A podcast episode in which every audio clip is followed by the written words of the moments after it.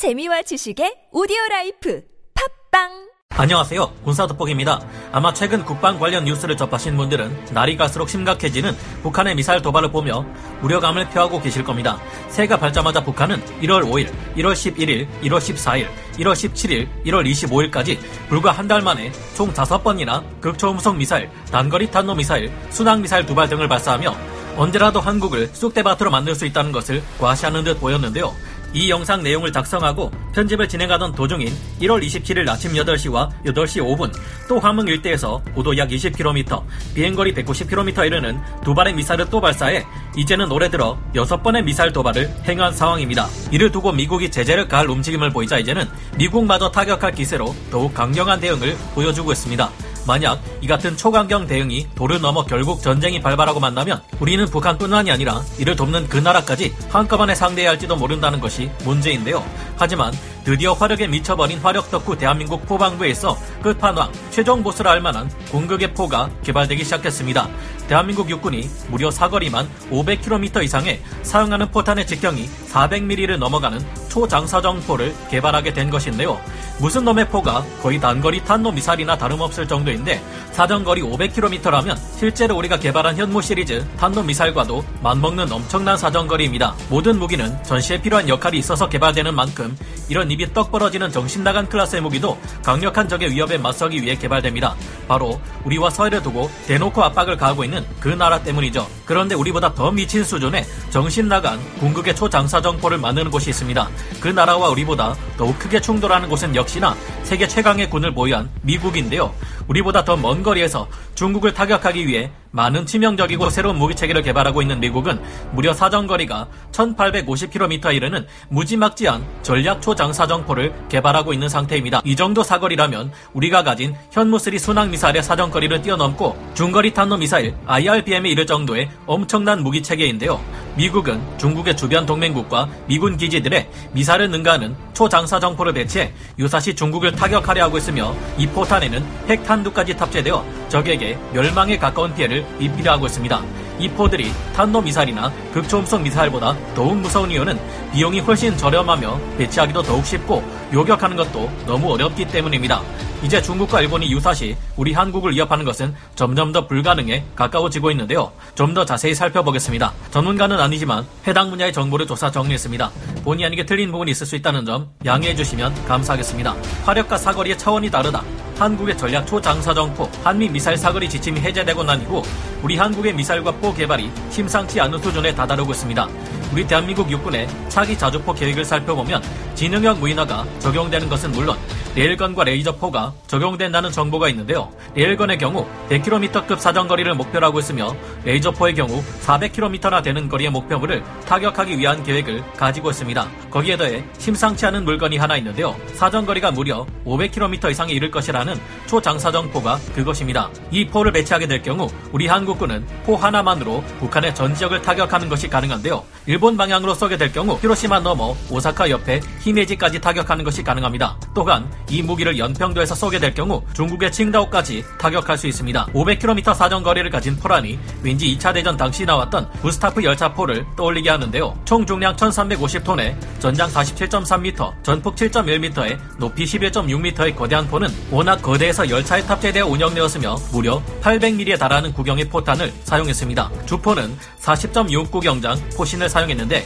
그 길이만 32.5m에 이를 정도였죠. 이 구스타프 열차포는 실전에 직접 투입 되어 사용된 인류 역사상 가장 큰 대포였지만 그럼에도 불구하고 최대 사거리가 47km에 머물렀습니다. 오늘날 우리 군의 K9 자주포는 이 구스타프 열차포의 사정거리와 비슷한 포탄을 발사하게 된 것인데요. 그러나 우리는 이제 포라는 무기의 개념 자체를 달리하게 될 엄청난 포를 만들 계획을 갖고 있습니다. 우리 한국과 미국이 개발하고 있다는 전략 초장사정포 SLRC는 사실 알고 보면 그 개념은 일찌감치 1950년대에서 60년대에 등장한 익숙한 무기 체계인데요. 이때 캐나다와 미국은 고고도 기상 연구 연구를 시작하고 포 발사를 통해 경제적으로 인공위성을 궤도로 올린다는 내용으로 확대된 하프를 진행한 바 있습니다. 실제 이를 위해 제작된 406mm 포를 시험 발사하는 기록도 있는데요. 그리고 오늘날 우리 대한민국은 2020년 국방정책 법안에 의거해 전략 초장사정포에 대한 기술적 타당성을 분석 중에 있습니다. 그야말로 우리 한국에서 대륙간 대포라는 정신 나간 물건이 등장할 날이 얼마 남지 않은 것인데요. 406mm 주포라면 역사상 세계 최대의 전함으로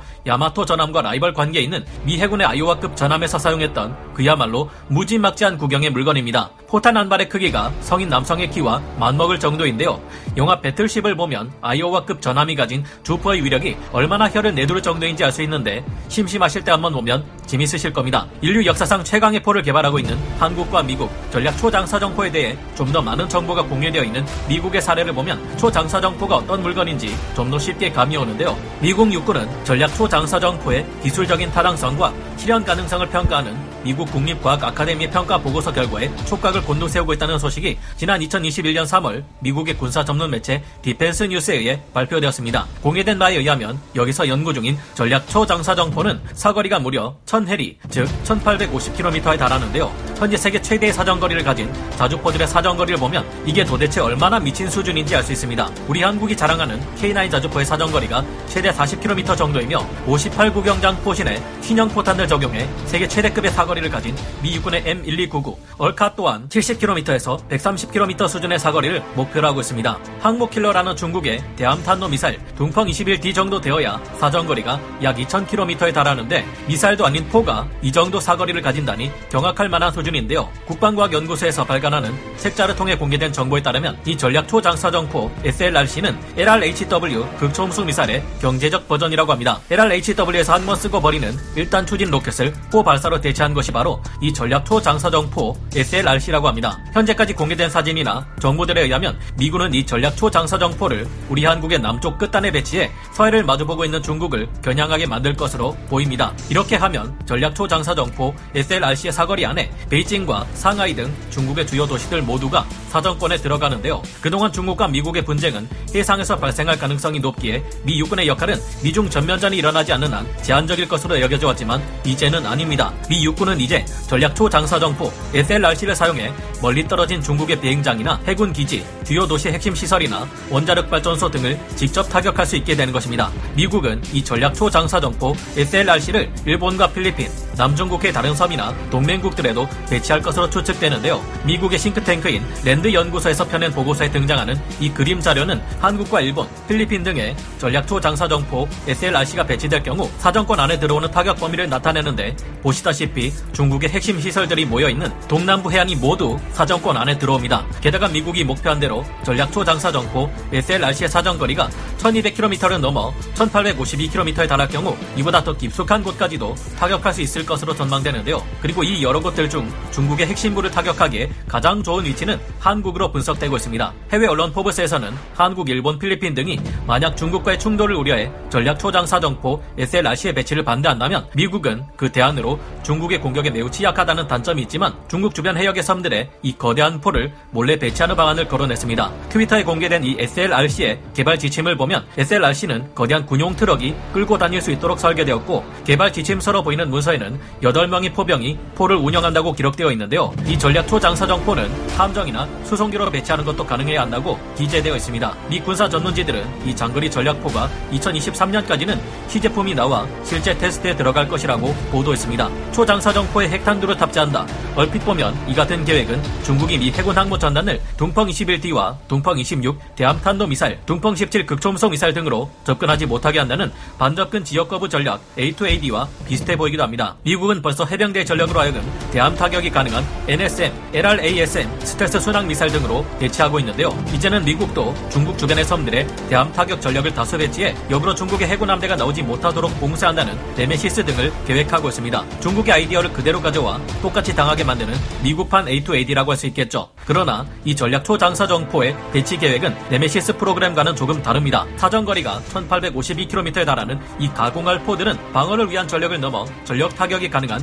대륙간 대포이기 때문인데요. 포의 구경이 아무리 거대하다 해도 그깟포 하나보다 탄도미사일이 낫지 않느냐 하고 생각할 수 있는데 미국은 이 전략 초장사 정포에 핵탄두를 장착할 생각도 하고 있는 것으로 보입니다. 중국에서 무력 도발을 시행하려고 하는 즉시 이 핵탄두를 탑재한 포가 발사되면 뭘 해보기도 전에 가만히 앉아서 중국의 동남부 주요 지역들이 어마어마한 피해를 입을 수 있다는 점에서 전략 초장사 정포는 굉장히 무서운 무기 체계가 될 겁니다. 핵탄두를 탑재하는 것은 쉽게 결정하기 어려운 일이지만 이미 개발되어 있는 기술이며 만약 시행될 경우 중국의 머리맡에 미국의 저렴하면서도 여격하기 어려운 핵무기가 배치되는 것이나 다름없는데요. 일각에서는 이 포를 전투함에 장착해 전함처럼 운용하자는 주장도 있습니다. 전함이 도태된 가장 중요한 이유가 바로 미사일에 비해 크게 부족한 사거리 문제였는데 전략 초장사정포가 전투함에 배치된다면 이런 문제가 한 번에 해결되는 것입니다. 이렇게 될 경우 미 해군에는 다시 과거의 바다를 주름 잡았던 전함이 차세대 전투 체계와 엄청나게 정밀해진 사격 통제 시스템, 감시 체계를 탑재한 채 부활하게 되겠죠.